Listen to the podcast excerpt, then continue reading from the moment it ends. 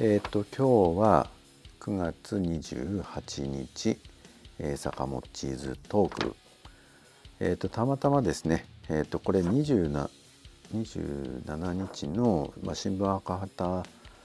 のですねえっとこれは何面かな、えー、新聞博多日刊紙の9面ですねこれテレビラジオに関連するようなページですね10月スタート民放秋ドラマはこうですよという紹介があったり、えー、NHK の「おかえりモネ」の、まあ、このストーリーとかですね、まあ、そんなものが紹介されているページですね。で左上の囲みには、えー、桜宮純一さんという、まあ、大阪在阪テレビ局報道記者さんがコラムを寄せていて、えーと、見出しには「自民党総裁選の茶番」というあのそういう見出しがあります。あのこれはこれでねなかなか面白い中身でしたけれども私がもう一つおっと思って注目したあの連載連載あじゃないですねまあこのえっ、ー、と機構というかですね、えー、文章があってあの総裁選と群衆心理というあのこの見出しにおっと思ったわけですけどえ谷岡理香さんという東海大教授の方の、えー、そういう文章です。ちょっと,、えーと、読んで紹介したいなと思います、えー、テレビでは総裁選が盛り上がっています。そうですね。え、連日特集が組まれ4人の候補が各局の番組に入れ替わり登場しています。権力闘争はいつの時代のも人々の興味をそそるもののようです。政策アピールにとどまらずここからですね、え自宅を紹介したり制作スタッフも台所で調理するか、え家族にインタビューするなど候補者の好感度アップに努めているようにも見えますというふうに書いてあります。次の込み出し「ヒトラーと嘘。えー、くしくも今月 NHKE テレの「100分で名著」では、えー、1895年に刊行されたル・ボンという方の「え群衆心理という本ですね。群衆心理を取り上げています。アドルフ・ヒトラーはこの本を愛読していたそうです。群衆は物事をじっくり考えるのではなく感情で反応し分かりやすさに呼応する。そして指導者から語られる断定されたフレーズを繰り返し聞くことで群衆は次第に隷属していくという話ですと。嘘も100回言えば真実になる。この言葉はこの本の実践から生まれたと言えるでしょうあ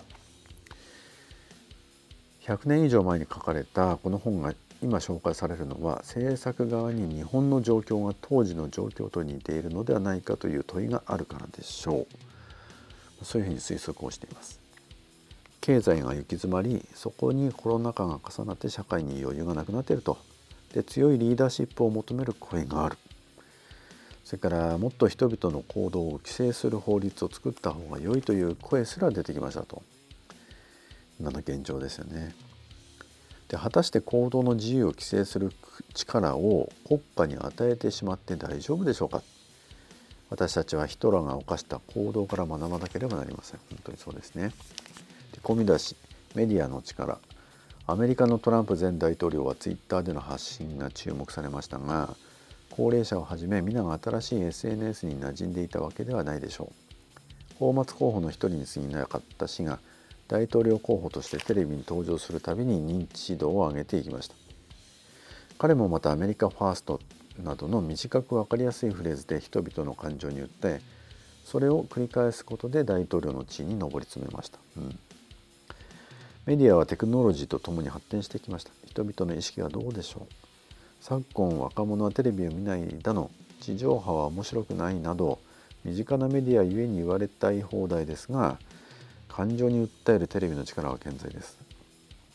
認知度を上げる手段としてテレビを利用する政治家たちそれがバラエティ番組であれ不安定な社会状況の今だからこそ制作者は権力とメディアの関係に自覚的であることが求められます。まあ、今のですねテレビの制作者側のそういうこう無批判に政権側の情報を垂れ流す、えー、というこの姿勢にですね厳しく批判的にこう述べているんですけどもやっぱりですねこのテレビでの露出度このこう数数というか何ですかそういう露出度がの高いが高いかどうかっていうところがですねやっぱり決定的ですよね。だからテレビに出ている回数その中身じゃなくてですねどれだけテレビに映るかやってる感じを出すかっていうことがまあ重要なわけですよね。だからやっぱり中身のないけれども目立つとかなんか威勢がいいとかなんか頑張ってる感じがあるとかあのまああるいはこういじめられてるとかですね、えーまあ、非難されてるとかいうことも含めてやっぱりテレビにどれだけ出るかっていうことがやっぱりね重要なんですね。あのネガティブな情報がその政治家として流されてるっていう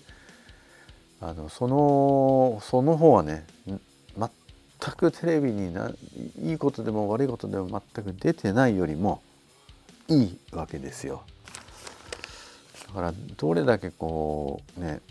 はっきり映ってそのテレビにねたくさん登場するか。まあだからあの NHK から国民を守る党みたいなああいうもうとんでもない輩とかね、まあ、あるいはもうこう維新みたいな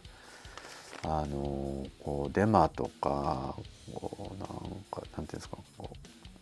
不正確なねこのこう事実をこう逆さまに描いてるようなそういう現地、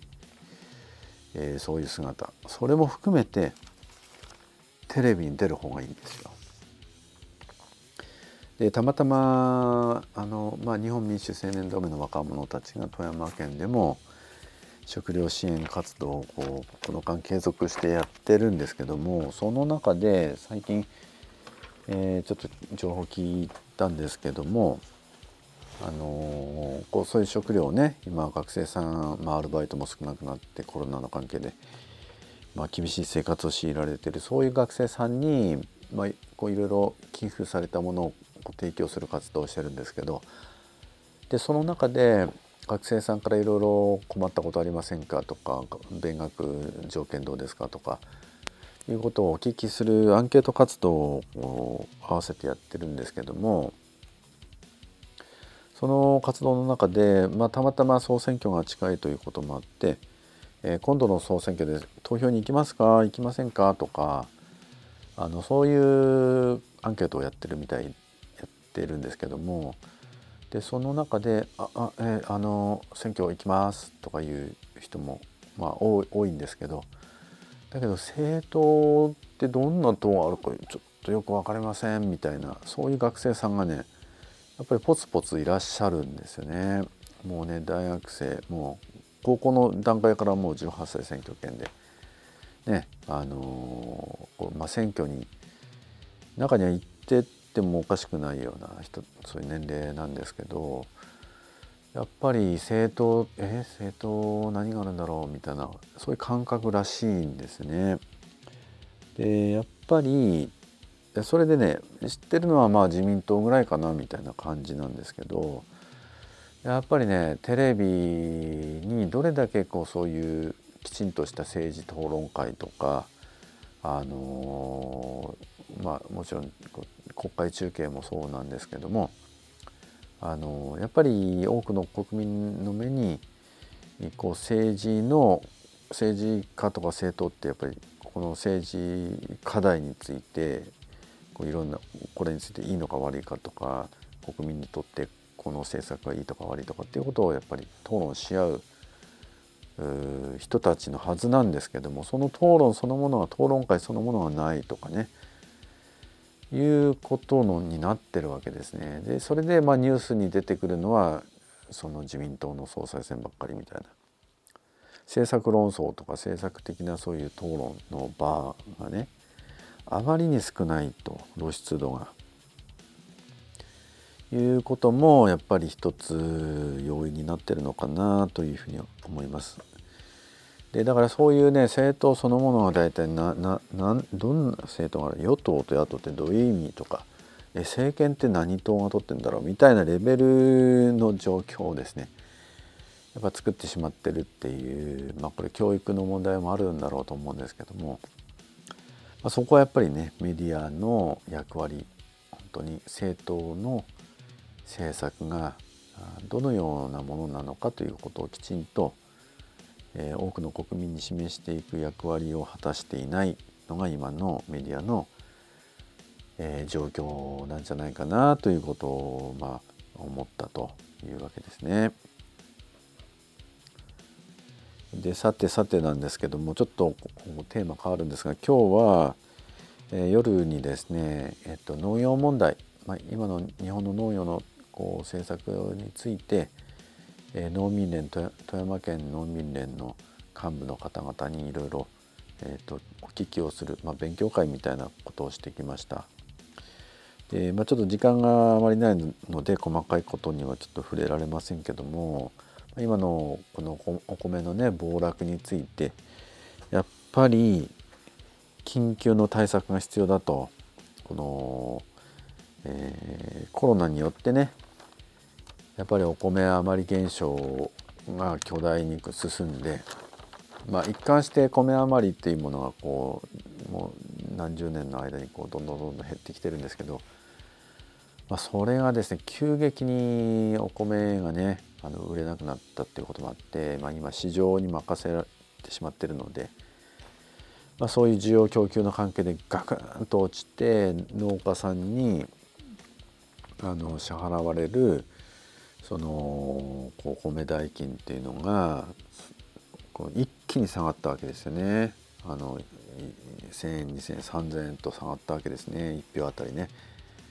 こんなことではもう農業やっていけないよという声が、まあ、遠の声がですね日本中に広がってるわけですね。でやっぱりこれはコロナという、まあ、いわばこの災害級のそういう現状によってもたらされた米価下落ですからやっぱりこれ特別の手立てを取ってお米の値段をきちんと上げるというそのためにはですねこう政府が余ったお金お米を買い取って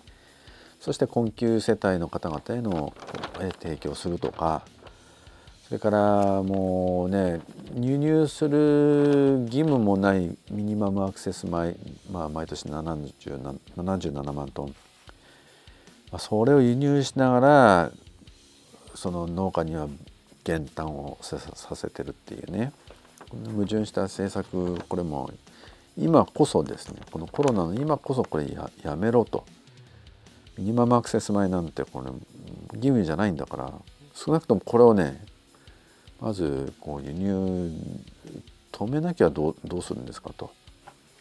いうこととかですね、まあ、そそういうようなあの政策的な、えー、こうあの緊急の緊急政策これがね求められるということも、まあ、今日ちょっとお話をしてきました。でお米はねそういう輸入制限やってないんですけど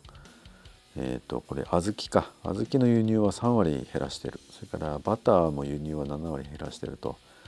いうことで、まあ、そういう国内のそういう農産物の、えー、こうねこのこう供給過剰っていうものをこう解消するためのね輸入制限をしているとやっぱり必要だからやるわけでこの日本のね農業を支える、まあ、国土を支える農業これを守りきるためにもやっぱり輸入をもう一時的にでもねこれ止めるべきだなというふうに思いました。まあ、あのあれこれですね、まあ、本当にこう農業政策これ何十年とわたっててこのお米をま、市場任せにするそれから大規模農業にすればね世界に太刀打ちできるじゃないかということで、あのこう市場開放をやってきてね輸入自由化をどんどんやってきて、えー、まあ、そういう世界の流れがねあの農産物もこう貿易障壁をなくして自由に売買できるようにしようっていう流れなんですだったんですけれども、まあ、これにやっぱり屈してきたっていうことがあるんですけど、まあ、それでもたらされたのはもう農業の衰退ですよね。で大規模にやったってそんなのうまくいくわけないっていうのはもうはっきりしてるわけですからだからやっぱりここは本当にね農業というものを、まあ、いわばあの公共事業あるいは福祉政策としてねもう本当にこの国家予算を使ってえー、農業者に対する所得保障をしたり、まあ、価格を保障したり、えー、そういったさまざまな対策を打って、えー、農業を守りそして国土を守り人々の食料を守るという政策をねもう本格的にそこにこう農政を転換していくっていうことが、まあ、強く強く求められる局面に今差し掛かっての、えー、総選挙ということになっていくかと思います。まあ、立憲民主党さんもねそういう高所得保障とか、えー、そういった問題にも踏み込んだ政策をいよいよ具体化をされてきて、まあ、日本共産党はもう本当にもう長年ね、えー、日本共産党の綱領には農業を基幹産業に位置づけるということをしっかり、あの、明記してますし差し当たって当面はね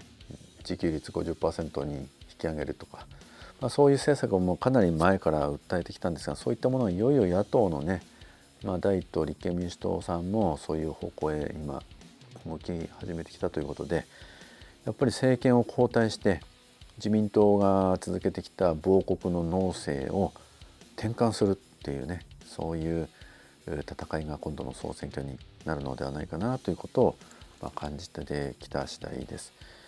えー、今日9月28日坂持図トークはこの辺で終わっておきたいと思います。えー、お聴きいただきましてありがとうございました。